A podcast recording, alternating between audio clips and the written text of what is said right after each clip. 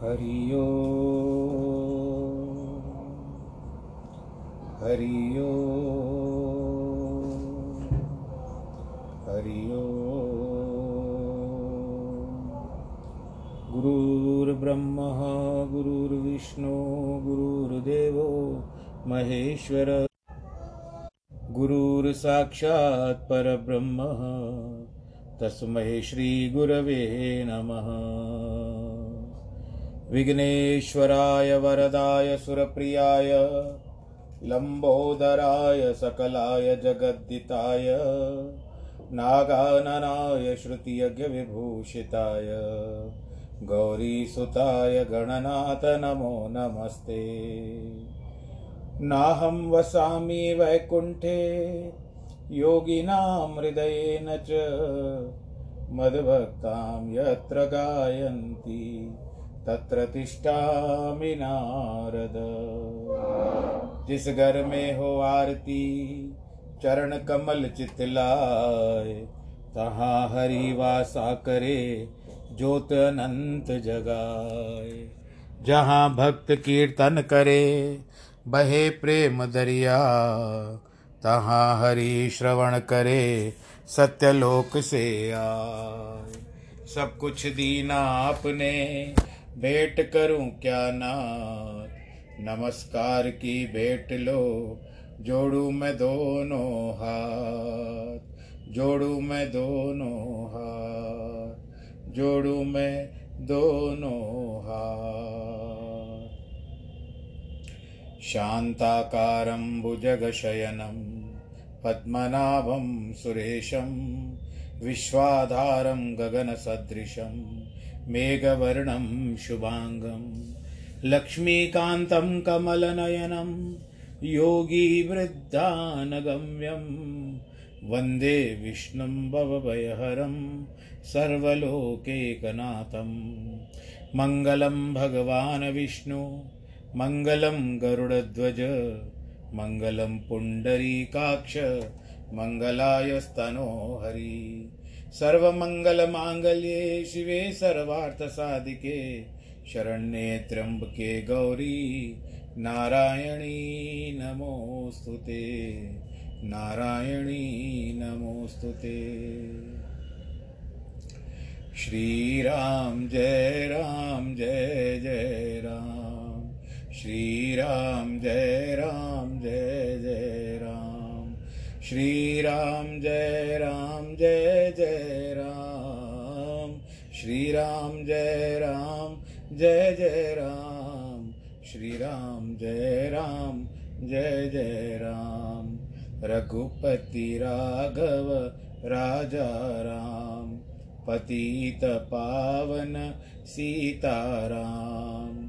जय रघुनंदन, जय सिया राम जय रघुनंदन, जय सिया राम रघुपति राघव राजा राम, जानकी वल्लभ सीताराम। बोलो सियावर रामचंद्र की जय। पवन सुत हनुमान की जय। प्रिय भक्तजनों, आइए प्रभु के चरण कमलों में प्रणाम करें। और आज के आगे की कथा आगे बढ़ाएँ। कल सब प्रतीक्षा कर रहे हैं कि महाराज दशरथ अब तक जागे क्यों नहीं है? सब एकत्र हो गए थे। मन में हर्ष, उल्लास, प्रसन्नता, भाई जिसका कोई पार नहीं पा पा रहा था। परंतु दूसरे पल में क्या होने वाला है किसी को पता नहीं। भीतर से क्या समाचार आने वाला है, किसी को पता नहीं है, पर सब प्रतीक्षा कर रहे थे कि महाराज दशरथ क्यों नहीं जागे अब तक। यही चतुर्थ विश्राम में प्रभु आए नृप पास। समाचार सुन अवध जन भयति आश निराश, सियावर रामचंद्र की जय। महाराज तो सदा पिछले पहर जाग उठते हैं, यानी रात्रि में अभी प्रातः काल होने से पहले ही जाग जाते हैं। किंतु आज अब तक नहीं जागे। आश्चर्य हो रहा है। जाओ सुमंत, राजा को जगाओ। नहीं तो तो आज्ञा पा करके बाकी का काम किया जाए। तब सुमंत मंदिर में गए। उस समय मंदिर भया बना था। जाते हुए भी डर लगता था। एकांत एक चुपचाप पड़ी हुई थी। जैसे पकड़ करके कोई खा लेगा। कहते हैं ना कि बहुत एकदम से शांति भी एक तूफ़ान का अंदाज़ा होता है। निहारा नहीं जाता था। मानो इस मंदिर में विषाद और विपत्ति ने वास कर दिया है। पूछने पर कोई उत्तर नहीं देता है। तब जिस स्थान पर राजा और केकई थी, वहाँ गए। सुमंत, जय हो, बहुत जीवो ऐसा कहकर सिर निभा करके बैठ गए। और महाराज की गति देख करके आश्चर्य में आ गए, जैसे गला सूख गया। अरे, ये क्या है? महाराज सोच के मारे व्याकुल होकर पृथ्वी पर पड़े मानो किसी ने मूल सहित, जड़ सहित कमल को तोड़ करके फेंक दिया मंत्री तो डर के कारण कुछ पूछ नहीं पूछ नहीं पाया। तब के कई जिसमें अशुभ भरा है झूठी बात बना करके बोली, परी न राज ही नींद निश, हे तु जान जगदीश, राम राम रट भोर किय, कहे न मरम महिष सियावर रामचंद्र की जय। महाराज को आज रात नींद नहीं आई है। इस कारण परमेश्वरी जाने, राम राम रटते हुए सुबह कर दिए। पर अपना भेद राजा के साथ क्या किया था, वो नहीं बताया। रामचंद्र को शीघ्र बुला लाओ। तब समाचार आकर पूछना। यह बात सुनने पर महाराज कुछ न बोले। इसे सुमंत ने जाना कि इसमें महाराज जी की भी सम्मति है। राजा ने सम्मति इस कारण प्रकाश की। राम की कोमलता और मेरी व्याकुलता देख करके कदाचित रानी हट छोड़ दे, अथवा राम मेरा दुख देख करके बन को न जाए। मन में जाना कि रानी ने कुछ कुचाल की है। मंत्री जान गए। महाराज को के कई अधिक प्यारी है और यह कहती है, इससे मर्म नहीं कहा, तीसरा यहाँ और कोई भी नहीं है। जिसके संकोच से न कहते। इससे रानी की बात में ज़रूर भेद है। ये सुमंत नाम था मंत्री का, वो समझ गया। सोच के मारे विकल होने से आगे पाँव नहीं पड़ता था। जाने राम को बुलाकर राजा क्या कहेंगे? हृदय में धीरज धरकर द्वार के पास गया। इससे मन को भी बहुत दुख होना। वह सब का समाधान करके। कोई पूछता, क्या हुआ सुमंत बताओ।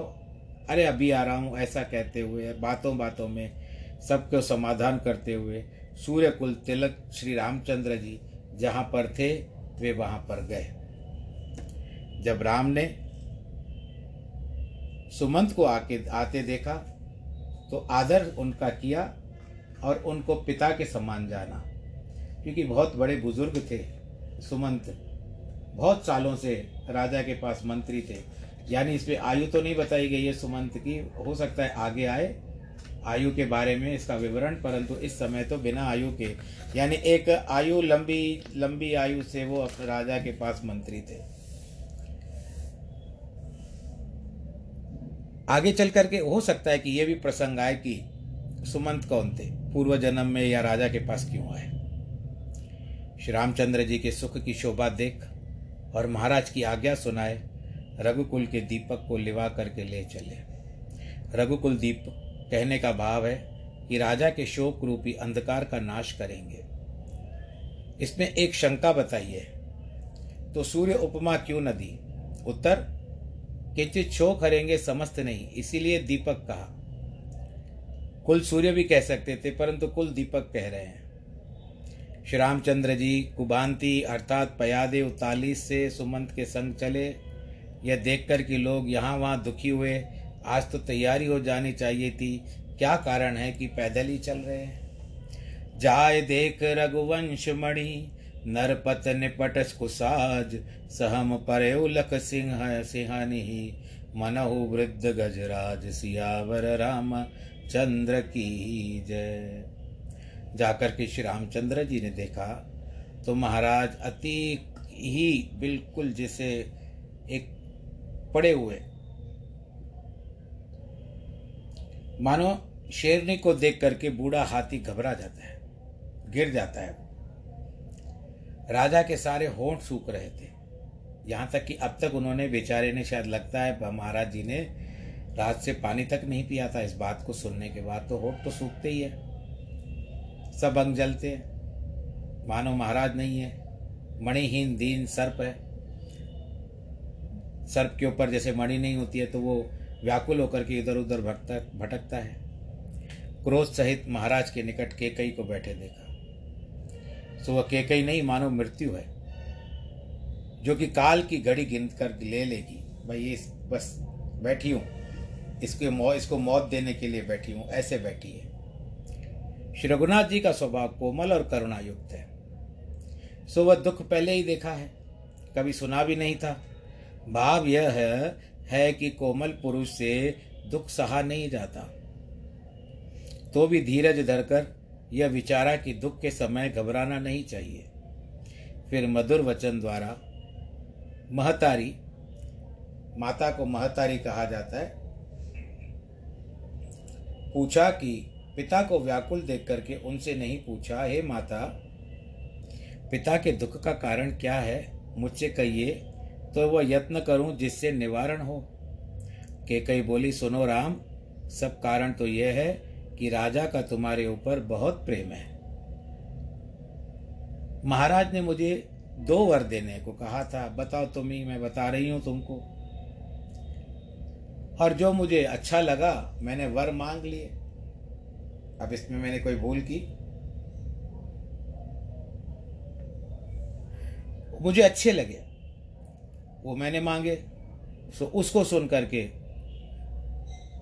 तुम्हारे जो राजा है, अब देखो उसको क्या कह रही है, तुम्हारे राजा। अभी इनके राजा नहीं है। सुनकर राजा के हृदय में बड़ा शोक हुआ है। वे तुम्हारा संकोच त्याग नहीं त्याग सकते। सुत स्नेह इत वचन उत संकट परे नरेश, सकहु सु आयुष धरऊ शिर मेटऊ कठिन कलेश सियावर रामचंद्र की जय। इधर तो पुत्र का स्नेह नहीं त्यागा जाता और उधर तो वचन कहे वे त्यागे जाते हैं। इस कारण महाराज संकट में पड़े हैं। जो तुमसे हो सके तो पिता की आज्ञा पर सिर धरकर कठिन कठिन कलेश इनका मेट मेट दो। यहाँ यह व्यंग से कहती है तुम्हारे नहीं मानने के भय से महाराज कहने में संकोच करते हैं। इनको बड़ी संकोच हो रहा है, तुमको कैसे कहें? के कई भय, भे, धड़क बैठी हुई तीक्ष्ण वाणी कहती है। जिसको सुनकर कठिनता भी अत्यंत अकुला जाए।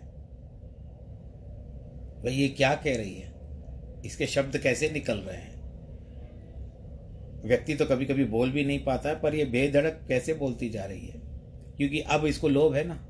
लोभ के कारण आदमी यही यहाँ का वहाँ बोल देता है। और केकई की जीव कमान है। धनुष कमान जो होती है, जैसे कमान से तीर निकलते हैं, ऐसे केकई के मुख से वचन निकलते हैं। बाण छोड़ने में ऐसा कमान लचकती है, ऐसे ही जीभ भी लचकती है। रुक नहीं रही थी। धर धरा धर धरा धर धरा, जो शब्द मुख में आ रहे थे, वो कहती जा रही थी। और वो निशाना केवल राजा के ऊपर ही लगा रही थी। मानो कठोर पंच शरीर धारण किए हुए धनुष विद्या सीखता है। मृदु के ऊपर कोमल मन वाले मीर शस्त्रपात नहीं करते। कोई कमज़ोर होता है ना तो उसके ऊपर अच्छे लोग जो होते हैं, वो शस्त्रपात नहीं करते, यानी तीर, बर्छी, तलवार इत्यादि नहीं चलाते। ऐसे कठोर ही करते हैं, जिनके मन में दया नहीं होती है। नए सीखने वाले निशाने पर भी बार बार चलाते हैं। सब प्रसंग श्री रामचंद्र जी को सुना करके वर मांगने को बैठी। मानो शरीर धारण किए हुए एक निष्ठुरता बैठ गई है। श्री रामचंद्र जी जो सूर्य कुल के सूर्य हैं, वे मन में मुस्काते हैं। अब यहाँ पर सूर्य कुल कहा है? राम तो सहज ही आनंद के निदान है। आप भी मानते हो ना? कहिए राम राम राम। हृदय से मत कहिए, मुख से निकलना, उच्चारण आना चाहिए। आप अपने अपने स्थानों पर कहिए, यहाँ तक मुझे सुनाई दे मेरे हृदय में कि भक्तगण जो भी बैठे हैं, सुन रहे हैं मुख से अनायास ही निकल रहा है। राम राम राम। सब दूषण रहित वचन बोलते हैं। वे कोमल और सुंदर ही नहीं, बल्कि सरस्वती को भी विभूषित करने वाले सरस्वती जो कपट कर बोली है, उसको संवारते हैं। सुन माता, वही पुत्र वटभागी होता है। जो माता पिता के वचनों में प्रेम करने वाला हो। अर्थात माता पिता के वचनों को जो मानता है, जो पुत्र माता पिता का पोषण करने वाला है, वह, हे जननी, सब संसार में दुर्लभ है। मुनिगण मिलन विशेष वन, सबहि बांत हित मोर, ते मह पित आयुष बहुर। समंत जननी तोर सियावर रामचंद्र की जय। विशेष करके मन में मुनियों का मिलना, इससे सब प्रकार से मेरा हित ही होगा ना। मैं वन में जाऊँगा तो सब लोग मुझसे मिलेंगे। उसमें पिताजी की आज्ञा और उसके बाद हे माता, आपकी सम्मति भी तो है। प्राणों के प्यारे भरत जी, राज्य पावे प्राण के सुख से ही सब सुखी होते हैं। इससे अधिक सुख और क्या होगा? आज विदाता सब प्रकार से हमारे सन्मुख है। एक लाभ से लोग भाग्यवान कहते हैं, कहलाते हैं। किंतु हमको अनेक लाभ हुए। अर्थात मुनिगण मुनि मिलेंगे, मैं तीर्थों का दर्शन करूँगा माता पिता के वचनों का पालन करूँगा, भरत को राज्य भी प्राप्त हो जाएगा।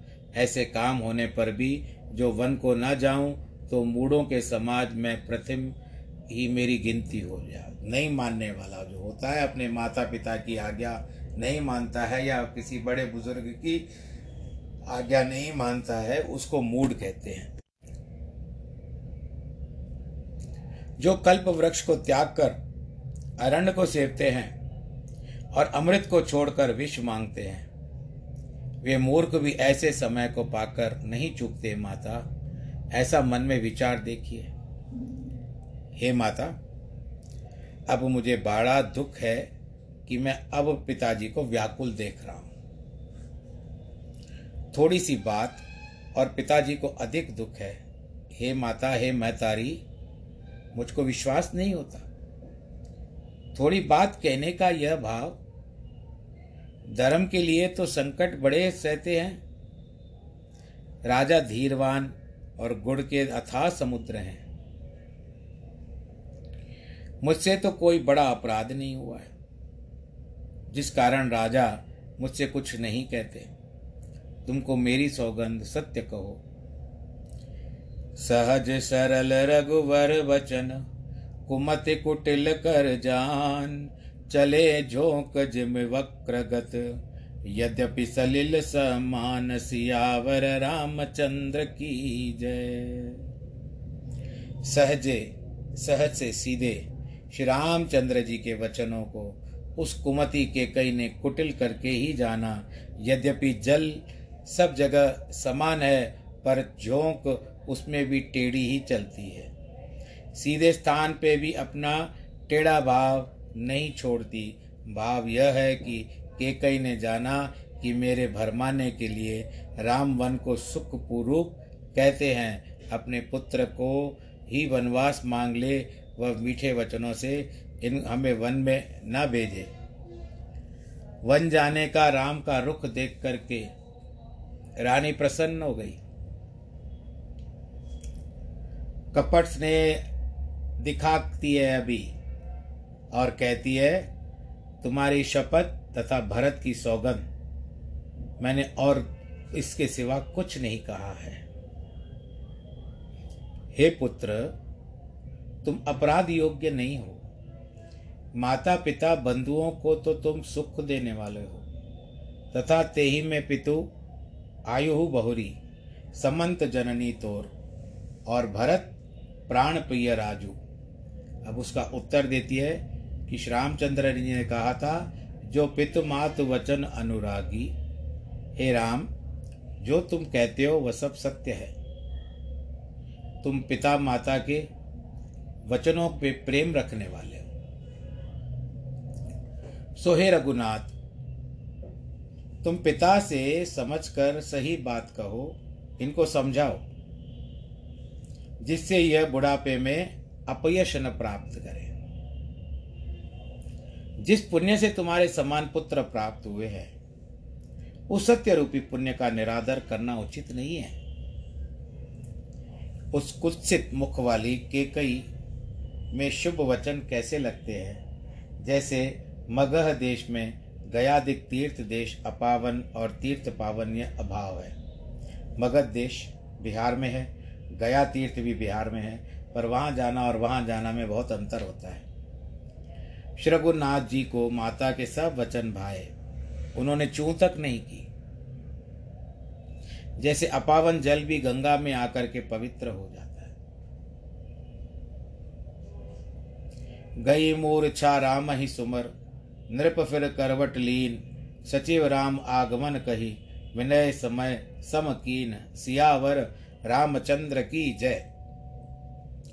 जब राजा की मूर्छा गई, तब राम को सुमर कर करवट बदली।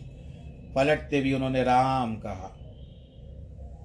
उस समय मंत्री ने राम का आगमन सुनाकर समय के अनुसार विनती करी। विनय करी कि विपत्ति में धीरज धरिए। यही समय के अनुसार विनय है। तब पृथ्वीपति ने राम का आगमन सुना। तब धीरज धर करके नेत्र खोले। धीरे धीरे नेत्र खोलने लगे। मंत्री ने संभार कर राजा को बिठा दिया। राजा ने राम को अपने चरण पर चरण पर गिरते हुए देखा।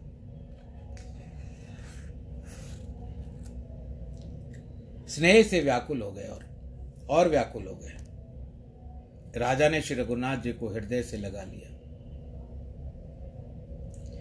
ऐसे लग रहा था, ऐसी इतनी ठंडक पहुँच रही थी कि जब भगवान राम को अपने हृदय से लगाया जैसे एक सर्प को उसकी खोई हुई मणि मिल जाती है और शीतलता प्राप्त होती है। राजा रघुनाथ जी को देखते रह गए। नेत्रों से जल का प्रवाह बहता जा रहा है। कुछ कह नहीं पा रहे हैं। शोक के कारण कुछ कह नहीं सकते। बराबर हृदय से लगाते जाते हैं। राम राम राम। विदाता से राजा का मन ही मन में मनाते हैं कि मैं अब जो भी इसने सुना है या कहा है पर मेरा राम जो है वन में जाने को मना कर दे। शिव जी को स्मरण और निहोरा कर, विचार कर उनका प्रणाम करके राजा कहते हैं, सदाशिव, मेरी विनती सुनिए, आप शीघ्र प्रसन्न होने वाले हैं। जिस पर कोई भी न डरे, उस पर डर कर दान देने वाले हैं। जिसको, जिसके ऊपर दया नहीं होती, आप उसके ऊपर दया रखते हो। सो हमको दीन जान करके हमारा दुख हर हरण कर लीजिए। हे भोले नाथ दया कीजिए दया कीजिए दया कीजिए। तुम प्रेरक सबके हृदय सो मत राम ही देव, वचन मोर तज रह गर, परिहरशील सनेव, सियावर रामचंद्र की जय।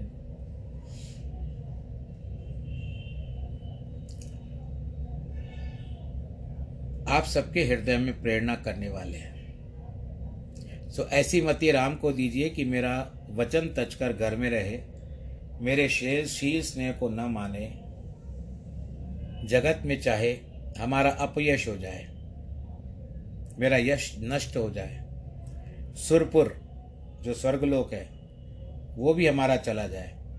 चाहे मैं नरक में जाकर के पढ़ूं सब महादुख विदाता मुझको ही सहने हैं, बस। परंतु रामचंद्र के नेत्रों की ओट में भी ऐसे दुख ना है मैं सब सहने को तैयार हूँ। पर मैं पुत्र को वन में भेजने के लिए तैयार नहीं हूँ, ये ऐसा बताया, सोच विचार कर हो कर किया होगा। ऐसे मन में विचारते रहे, राजा नहीं बोले। पीपल के पत्ते के समान मन डोल गया, अर्थात सत्य से मन चलायमान हो गया। श्री रामचंद्र जी ने पिता को प्रेमवश जाना। माता को कोई दूसरी बात कहेगी तो पिता को अधिक दुख होगा, यह भी विचार करती है।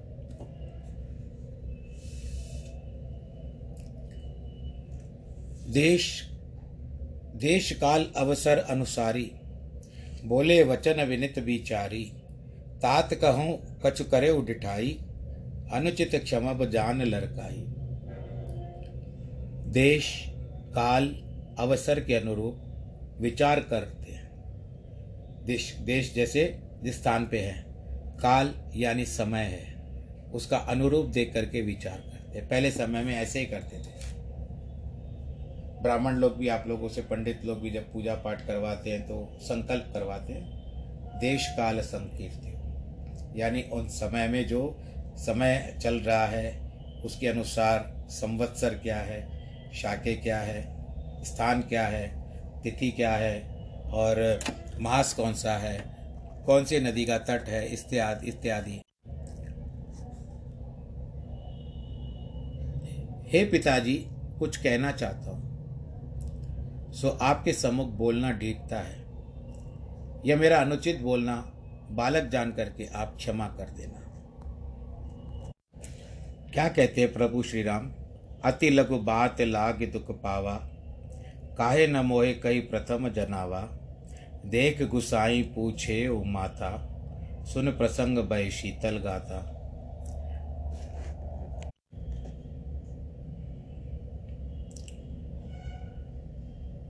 बहुत थोड़ी सी बात के कारण आपने इतना बड़ा दुख मोल लिया पिताजी। प्रथम ही मुझसे क्यों नहीं कहा? आप कह सकते थे मुझे। आपका पूरा अधिकार है। एक पिता का, इस तरह से यहाँ पर मैं कह रहा हूँ कि एक पिता का अपने पुत्र के ऊपर संपूर्ण अधिकार होता है। आपको इस दशा में देख करके माता से कारण पूछा तो सब प्रसंग सुनकर मेरे अंग शीतल हो गए। माता ने ये सब मुझे बातें बताई है, पिताश्री। आप मुझे कह सकते थे, संकोच किस बात का? आपका पुत्र हूँ, मैं पुत्र धर्म निभाता। इस तरह से मैं आपको कहता हूँ कि तीन प्रकार के, एक बात याद आ रही है कि तीन प्रकार के कर्जे होते हैं। कई बार प्रसंग निकल चुका है हम लोगों के पास इस बात का। कि तीन प्रकार के कर्ज होते हैं। उसका निपटारा करना है। ये तो अब यहाँ पर तो ये जीवित है राजा दशरथ जी, परंतु ये वास्तविकता दूसरी हम की, हम और दूसरी ओर चलते हैं कि तीन प्रकार के जो कर्जे होते हैं, एक देवताओं का, एक ऋषियों का और एक पितरों का।